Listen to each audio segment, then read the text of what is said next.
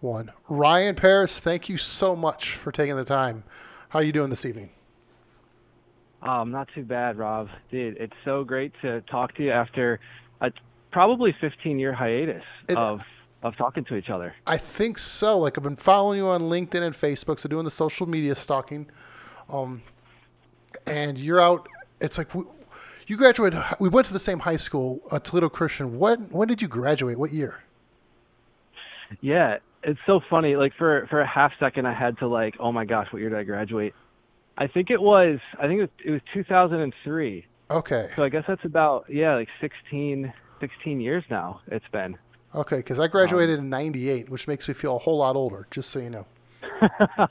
Not not too bad, really. right? I felt like it when we when we rode the same bus. It felt like you were um, way older, and way more mature. But I think now that we're adults, it's it's not so bad. I think we're I think we're probably peers. I think so. And what's weird about that is like you watch all these guys that are younger. Like I coach basketball, so you see guys like you coach when you're, you know, I was in my 20s and they're in high school, and you start in or my 30s eventually, and you start then you start seeing, oh look, they got married. Oh look, they have a family. Are they old enough to do that yet? Is that like, you know, and they're in their 20s, post college, doing all this You're like career, and I see people like him, like, wow, he's got his own business. He's out in Philadelphia area.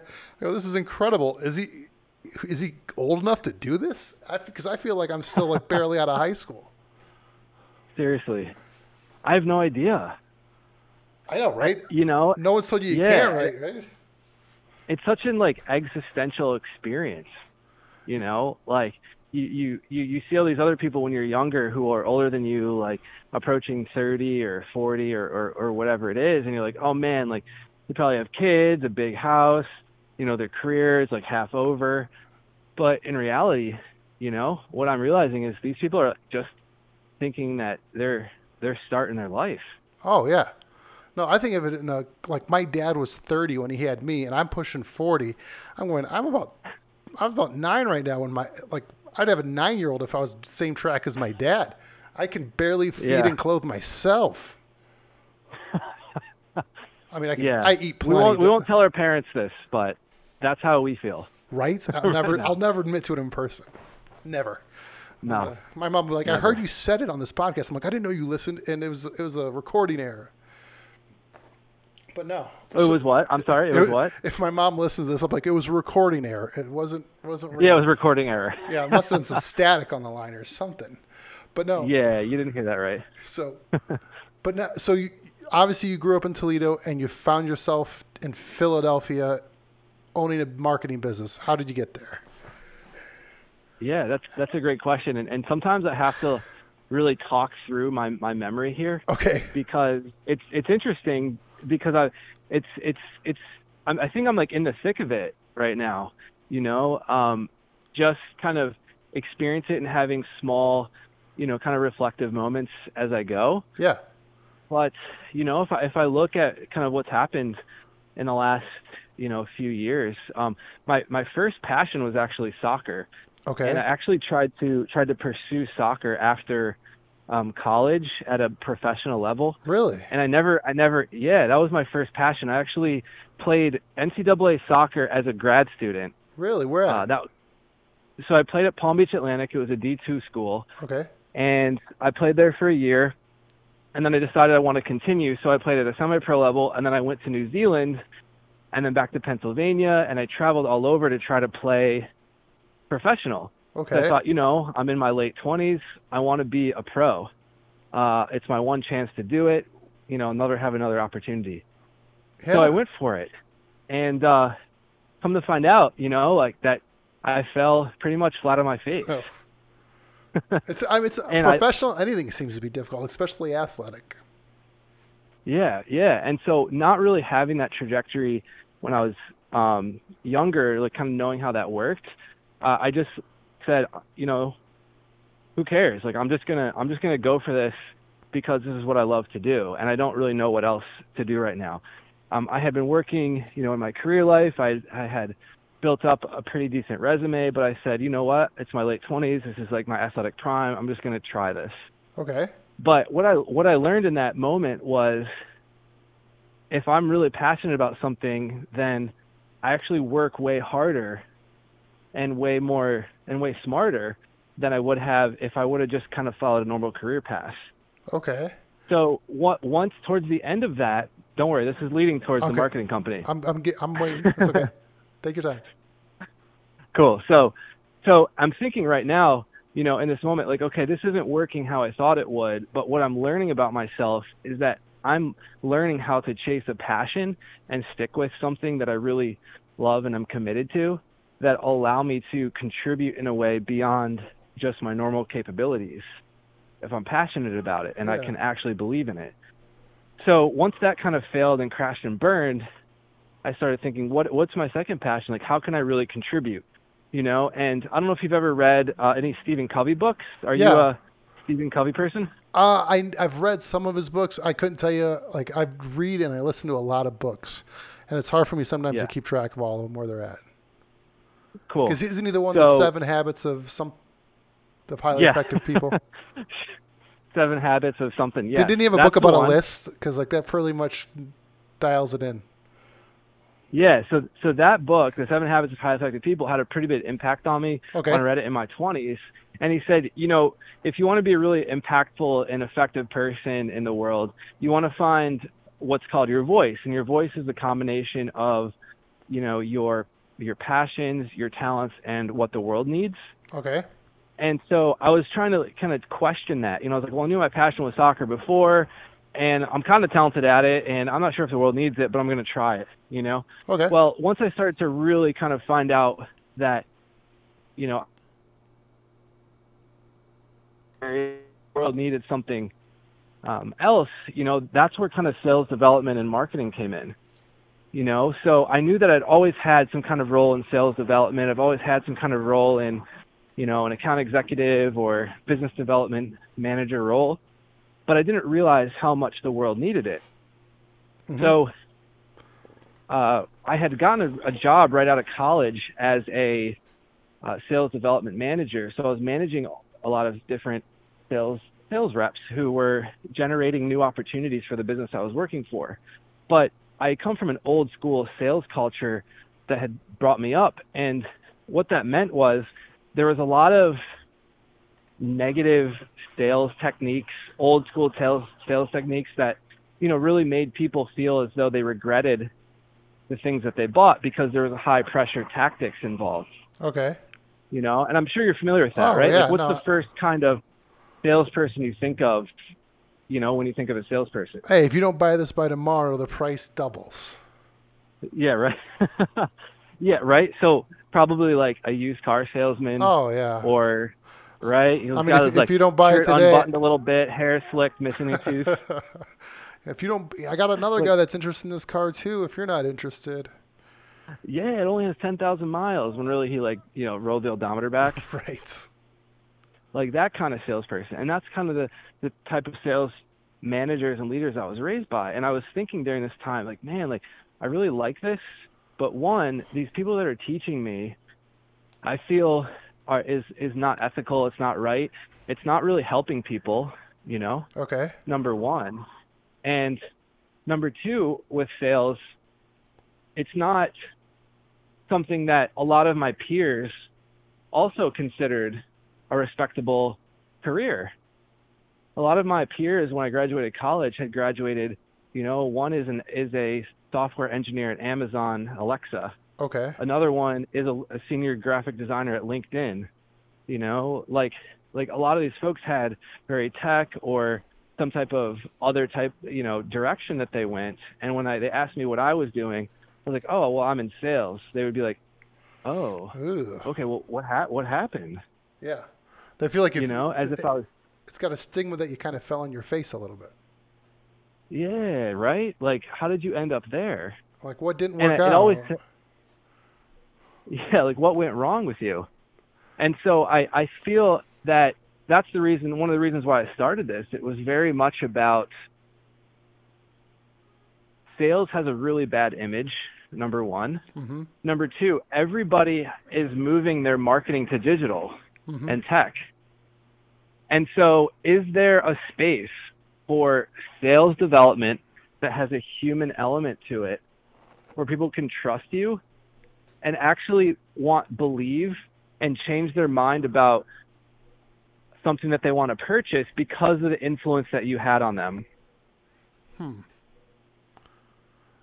Yeah, a Now- positive influence. Right. Not a slimy influence, but a positive influence. Okay, and how, how do you go like uh get that positive influence across? Because like because Yeah, a lot, is a lot of your stuff like so you're saying, let me make like in your sales approach or in your sales processes, a lot of it is phone call driven. Is that correct? Yeah, that's correct. So, so we have a team here of 25 team members based out of Philadelphia that does outsourced sales development for businesses across the nation. Okay. Um, so we develop sales messaging, we develop sales scripts, and then we have lists of potential prospects that these companies that we work for want us to reach out to, and then set up, uh, you know, sales appointments, meetings, demos, webinars, so that our clients can then do a presentation and potentially, you know, close a deal or opportunity um, to partner with their business. Okay. So with your and you call this the superhuman prospecting, is that correct? Yes, that's correct. The super, and so let me. I'm just trying to track to make sure I'm following with what you guys do. So if I came in as a potential client, you guys would help develop the script, what to, how to, uh, you know, to message the the service or widget to uh, the end user or to a customer, whether it's a business to business. Um, Do you guys do more business to business development or business to end user? Great, great question. So business to business. Okay. So we reach out to a lot of other. Yeah, we're about ninety percent business to business currently. Good Okay. question. Because uh, so that I'm trying to think of because then you so and then do you guys actually then make the calls yourselves or do you sort of go, hey Rob, we'll train you up to make the call better, or will you guys like sort of hold your hand through the process? That's a great question. So we started off just doing the consulting side, Mhm. and that where we just train you and then you make the calls. So we'll do consulting and then script writing, but then it's transformed into a service, Okay. and then has really exploded into the service, which is superhuman prospecting today. So yes, 90% of our business comes from the actual service of performing the cold calls, the appointment setting, the sales development conversations, you know, to help accelerate our client sales process so that they can talk to more people more quickly. so you're oh, you're almost doing the first contact to get at least warm leads to customers instead of cold cold leads. Mm, absolutely. Yep. People who are familiar now with the business that we're calling for, people who are, are ready for an appointment, a date and time, and expecting a call from our prospects or expecting that conference link to do a screen share demo of their new tech product, their financial, you know, advisory service, um, you know, commercial roofing, whatever it might be. So your then your guys on the inside, your team, they are probably pretty well versed on a lot of different products and services they've worked with then over over time. Yes. Not that they Yeah, have to be so- experts, but they have to know at least a good surface level of it. Yeah, that's a that's a great question. So that's something that we teach to our team daily, and I think with that I would say that's our secret sauce. You know, I would say, you know, our our biggest strength is our ability to connect with people from zero to one in the sales process. So while while we work with multiple industries and we've experienced, we've probably done over 2,000 campaigns in the last couple of years. The the majority of the conversation I tell them is about 65 to 70 percent a sales type conversation, and about 30% uh, or so is driven from the product knowledge of the individual prospect or, or excuse me, individual client that we're working for. Okay. Now, what what are the uh, objections that your team gets? Like, like there, most people have their the objections. Like, how do you overcome them? What are the objections like the, in general that your team has to overcome? Yeah, that's that's a really good one. So a lot of times the big confusion between sales development, which what is what we do, versus what an account executive does or a sales presentation um, actually provides, is that we provide the initial stage, which allows us to spark interest, Mm-hmm. and then and then sell them on the next step, right? Okay. So we're not always we're not always going through the whole product presentation and delivering, you know, case studies in certain scenarios. Mhm. What we're doing is we're providing enough information you know, a, a, maybe a, a quick benefit or feature or pain addressing a pain point the prospect might feel, Mm-hmm. and then selling them on that next step. So a lot of the objections that we come across um, have to do with, let's just say, price, right? Yeah. So someone might say, well, what does something like this cost? You know, and we'll say, oh, that's a completely, gr- that's a great question, and actually, that's exactly the reason why I'm calling. You know, the, the whole reason I'm calling is just to see, um, you know, if if it would make sense for us to set up an appointment with, you know, our managing partner, our owner, our expert Rob, to see if this is something that would work for you, and discuss price a little bit more in depth. You know, how's next Wednesday at three? So your And that way we're your sales yeah. your sales the next step, not the closing of the deal. yes, yes, That makes that's correct. that makes a lot more sense because when I was looking at what you're doing, I was like, that is a lot of product knowledge these guys have to have. yeah, and that's that's a major that's a major objection that we come across in, when we're trying to actually bring onboard new prospect or new clients for our business who are looking for you know they're looking to us to do their prospecting is they say oh will you also close the deal? Well i would love to rob. Like one day like i would love to have like a whole full stack sales sales closing company. But right now you know it's even difficult and, and challenging just to do the sales development conversation to just set meetings up No, yeah. So you've been doing this So- now for four years with the human pro- superhuman prospecting. so it started at Pereus marketing so it, i really just was a was a consulting company Okay. Um, I started in early 2015, and then I did that for two years, where I was kind of decided to figuring out what we were. Okay. You know, like were we a consulting company? Did we do script writing? Were we, you know, mostly just doing trainings? And then it, we started to do some projects. We were actually provi- providing the service. So in in 2017 in January, we first started doing, sir, you know, this uh, calling as a service Okay. and we had three people in early 2017 and since then we've grown to i think 23 now That's great. and it, yeah and then rebranded in in march the call services side as superhuman prospecting Okay. So with with people like with all the whole robocall thing going on, Hmm. and is and with people and technology, people don't want to at least answer their phone as much as they used to. At least, I mean, the the whole joke thing is like when you and I were growing up, it's like you'd answer the phone because you'd be curious on who it is. But now- yeah right and it wouldn't matter. It's like you know, you'd be like maybe you wouldn't answer because your parents weren't home and you didn't want to. But now it's Yeah. like now the phone rings, you don't know who the number is. Like mm, I'm gonna send that to voicemail and see if they leave a message. true And so how do- how do how do you overcome that? Is that just a, a numbers game, or since you're calling on businesses, they're more likely to answer? That's a good question. So actually, um, a lot of times for calling homeowners, I, I don't know the, the data, the hard data on calling consumers as Mhm. we as we label them. I, but I do know the hard data on calling business owners and and business people. And I would say that it's a misconception that people don't pick up the phone anymore. Um, actually, we've seen a rate of about one in every, I would say, 10 to 12 dials Mhm. turns into a a conversation. In some industries, it's even better than that.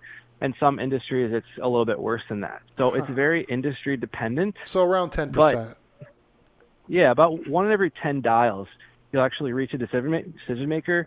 And about once in every, you know, three or four calls, you'll probably reach a secretary or a gatekeeper, as we say. Yeah. So you're talking to humans way more than what people are, are thinking is successful. Um, and it's all about the str- strategy and your ability to navigate those conversations to, you know, in order to make it a successful call. Huh. So yeah, so th- I mean, obviously you're calling business business, or probably when you call are expecting you to be a customer, but you're trying to pitch them on an idea. Do you get a lot? I mean, I'm, if you get if you have a hundred calls, how many of them do you usually set in? I guess you don't have to give me the numbers. I was curious how many you actually get the appointment with. I guess it depends on the industry. Yeah, it does. It's it's very industry dependent. I mean, I'll tell you this: you're in Colorado right now. Yeah. Um, we just worked for a CBD company who sells um, natural, you know, CBD products that Yeah. are grown in Pennsylvania, and we were able to call, you know, natural whole food stores and obtain a 33 about 30% appointment setting rate on the number of people that we called. Wow. Yeah. That's, that's pretty impressive. 30% appointment setting rate. Jeez. So if you, so when you, uh, what would you tell someone looking to get into the sales world? Because I think it was on your LinkedIn page, maybe I saw, it was like, like only three percent of colleges only have like a sales degree. I think I was. Yeah, that's absolutely correct. Less than 3% of colleges in the United States actually have a bachelor's of professional sales. So then, what what would you tell someone when they're say either getting into or falling into the sales world? What would you, how would you advise someone like that? What would you tell them to look Yeah. for, keep out? Absolutely. So, you know, oddly enough, Rob, you'll never guess one of the leading professional sales organizations or colleges in the United States. You know, can you guess? Can you guess which which college has one of the leading professional sales uh Programs. yeah, programs? Yeah. Uh, I can make a joke about it with saying Ohio State and their football program. Uh close. Just move a little north, maybe closer to home. Oh yeah, Toledo? No way. Toledo. University of Toledo has one of the leading sales professional programs in the United States. And uh, I'm actually considering going to their. They actually have a Master of Sales currently, Really? leadership. Yeah. Huh. So I, what I'd be curious what they teach in that because it's like then the, at a college level, like with the like you were talking even earlier, like with like the with the the more the ethical side of sales. Like what do you teach in school that way? Because schools are traditionally subjective on morality or ethics. So then when s when it comes down to sales, when it benefits you to close the deal, obviously whether commission or business, however you want to put it, it's like what's the because my my big thought is when schools are teaching, you know, evolutionary uh, not theolo- like theology if you want to call it that like you know survival of the fittest if it helps you do it it in that sense and then when you see all these like the enrons pop up and people making selfish business decisions it makes sense. Mm. because that's what they're taught in school. So when you go if they're teaching sales in school like what are they going hey where do you draw the ethical line at? Yeah, that's a that's a great question. Um, so I I would say that I don't know enough about these programs to to speak to their ethical stance on how they approach uh, you know sales ethics. yeah But what I what I would say is that I have spoken with the leadership team at University of Toledo. I've spoken to the director and then the the director of the program, and then also I forgot the, the college words, but yeah it's okay you know someone else. I, I, I- barely made it Uh, to college so it's okay yeah, right. so someone else there as well, and they they they were they they seemed like great people. They seemed very, um, you know, much about the education of sales process, CRMs. They even have a role play room Huh. that that looks like kind of it's more of a lab, a sales lab Huh. that allows you to yeah have like kind of a as you would with maybe you know the uh, psychologist or psychology department have kind of a, a one way or two way mirror oh okay so that you know professors could observe um, sales presentations.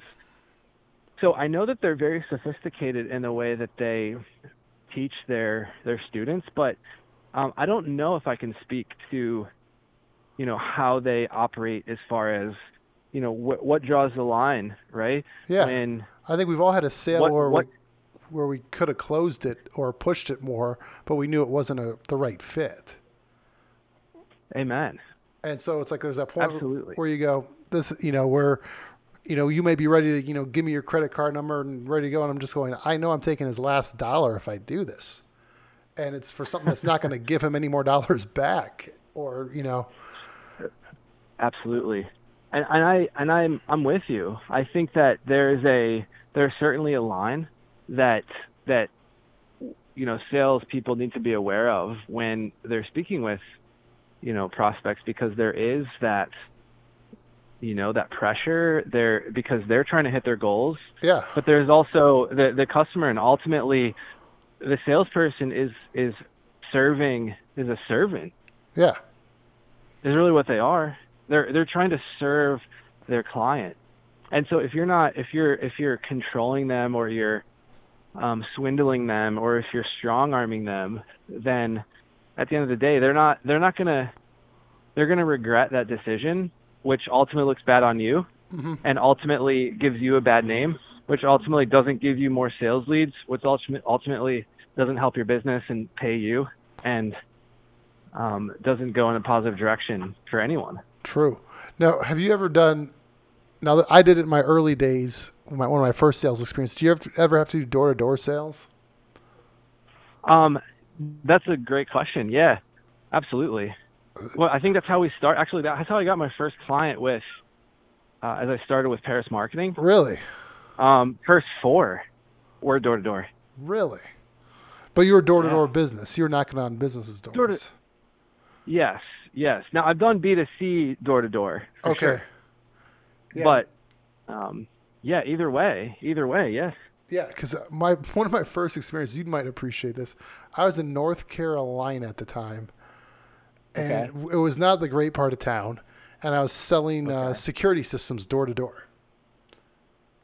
I've heard of that. Yes. It's not a pleasant job. I mean, if someone there's people that are really good at it, but it's like you're basically prying on people's fear. You know, basically saying, "Hey, there's been some issues in the area, and we, so we decided to come out." Blah blah blah blah blah. But you learn the you learn the uh, the the spiel pretty good. And I'm talking to this guy, and he goes, he goes, "Oh, that's all good and great, but uh, he's like, I have the the Second Amendment security system." And I was like, and I was like, "That's Oh wow. I was like, and at that point, you're like, oh, really? That's great. Um, so, so I don't know why I yeah, thought, let's go ahead and turn around. right? Well, so Yeah. I'm like, I'm not done yet. I'm going to keep trying. Let's see if see how far I Nice. can push this. And so I ask him, I go, well, I go, that's all good and great. I go, but sometimes you're not home, or even if it's at night and something happens with your system combined with my system, you'll at least know where to point. Ah, wow. That's great. he laughed pretty good, like because I knew at that point he wasn't going to be a buyer anyway. But I was like, "How close can I get it? What can I do?" And he laughed. He Yeah. shook my hand. He's like, "That's really great." And he's like, "I'm just not that interested." I'm like, "That's fine. I just it's fun." it's like, Do you mind if I use this for my podcast in 10 years, though? right? Yeah, no, absolutely. Yeah, right. I'm really just doing this to build material up. That's all I'm doing. Yeah.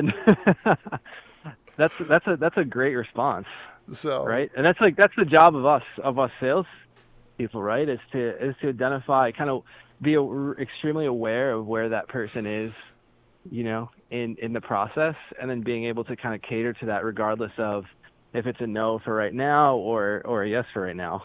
Yeah, no, that, that yes, yes, no, maybe that whole setup. So, That's you- so cool. Going back to your soccer background and getting into, did you think that it, did that slow your career path down at all? That's a that's um that's a great question. I, I like that question. I no, I think it accelerated it. Really? Yes, yes, absolutely. Why do you, I, I don't. Why do you say it? Yeah. What, what's that? Why do you, Why do you say it accelerated your career? Yeah, because I, you know, I I think that when you have the opportunity as you're developing to first understand, you know, who you who you are as a person. You know, Mhm. what are your strengths? What are your weaknesses? You know, what do you like to do? What do you not like to do? It allows you to be more free in your ability to make make decisions that not only make you happy or more peaceful or you know more loving, but it also allows you to contribute you know more. And Hmm. I, I think I think of my background in growing up in Christian school as you know allowing your cup to overflow. And I think of that example a lot, you know, where you can't let your light shine or let yourself let your cup overflow unless you have something to give because that overflowing is, is a gift to everybody else around you. It's a contribution where you're not expecting anything back. So when I when I would play soccer, as much as it wasn't really, it's not like I was, you know, building bathrooms or, you know, helping people in Africa who Mhm. are in need. It, it was something that was I, I knew that I, I really loved for myself, and that whatever happened, I was fine with it because I just enjoyed the process. Okay. Yes, I just enjoyed the process. So whatever happened from it, I was completely at peace with. Okay. So so what that did was it allowed me to identify that part about me. And then I said, okay, well maybe maybe I, it's not soccer, the actual activity of soccer that's allowing me to contribute in a way that is being is beneficial to others. Maybe it's something else. So when I realized that also sales was something that I was had a talent for, hmm then I said, well, maybe I did this, and then anything that comes out of this is going to be natural and overflowing, so that when I give, I'm able to understand that there's value in that. It's contributing, you know, and it was easier to talk about it and do it, and I could give more. Okay. So it, it what so what it did for my career is it allowed me to see that not only am I able to contribute as a person, but the marketplace, the marketplace that pays you, right? The Yeah. marketplace that pays you matches with that talent or that that passion and is willing to pay you for that thing. Hmm. Right? Like Yeah. your, you know, original question is, you know, how did this did it, did it slow down or help your career path? Yeah. And I said it totally helped it. It totally helped it because, uh, but if you were just, if I were just kind of go through motions, be a cog in a machine at some company and work up the ranks, well, I'd be working for someone else and not allow myself the time of day to think about that Yeah. And, do that. no, and then what what got you to start your own company instead of going to go work for someone else? Yeah. Um, I think, I think what allowed me to do that was my, um, I think the ability to choose and the ability to be free. I think like when I when I worked for somebody else, as much as I loved working for GPRS, I actually really look up to Matt Aston, the, the owner, and as a mentor. Mm-hmm. So Ryan, what do you look for then in a mentor? Yeah. So when I when I think about a mentor, I don't think about someone that is a boss or someone I'm accountable to. I think it as kind of a a friend or a person that I wish or I think that I could potentially be in the future. So I, I, I feel as though kind of on that same vein of feeling free or the ability to choose, like a frientor, a, a frientor. See, there, there's a new one. Is that is that? Uh, did you just make that up right now? Yeah, I just coined that, so it's actually trademarked. Um, Paris it's in the marketing. What's your next book going to be on? Frientor, what Frentor? A Frentor. It sounds like a dinosaur or something. right? But um, All right. Sorry, I'm easily but distracted. uh, what? Yeah, yeah. So when I look for a mentor, I think I'm looking for someone who I, I can actually, you know, speak freely with and kind of run ideas past and be v- a little bit more vulnerable and tell them my issues, and then that person is able to kind of provide me with guidance or direction in an area without judgment because they see the potential. Okay. Now, do you? This is one of those. I think it's kind of weird, like with mentors and people in life. Do you ever have that, like, "Hey, Ryan, will you be my mentor?" Relationship, or just is it more of like a friendship that develops, where then it just happens to be mentorship, but it's never really like how the best was. You never have defining the relationship talk about it. That's a good question. I think I think both can happen. Okay. I think you can have more organic, kind of natural mentors that you look up to, but I also think that you can seek seek them out. Absolutely. Uh, I'm I'm actually yeah mentoring. I would call it mentoring. You know, uh, somebody who is building their own business right now, who's newer, and their business is actually more successful financially than ours currently, but he's he's younger and he's trying to grow his business and seeking someone else who's actually been through some of the process. And that would, to me, I would consider that a mentor, but he sought me out, That's pretty cool. you know, specifically, and I didn't know him prior. Very cool. Very. I got. I got a few more quick questions for you. I know we're wrapping up here.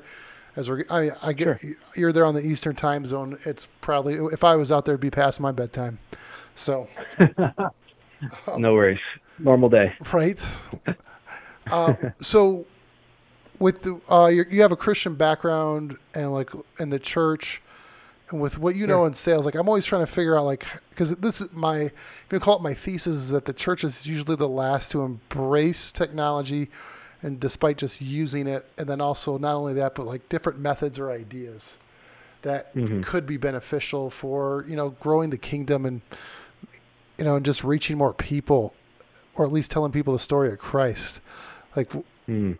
and so, with what you've learned with starting your own company, whether between that and soccer, and you know, in the marketing world, if you could, if you could add a room full of pastors, church planners, Christians, or I hate, ter- I guess the term influencer, um, Yeah. what what would you want to? What points would you want to get across to them?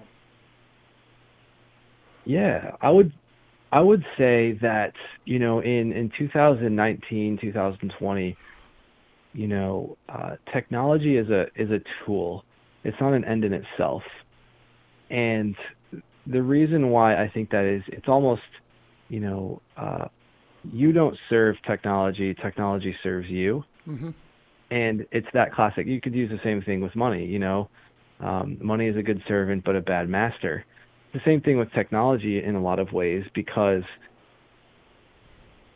you don't want to focus on the technology. You want to focus on the message that it's portraying.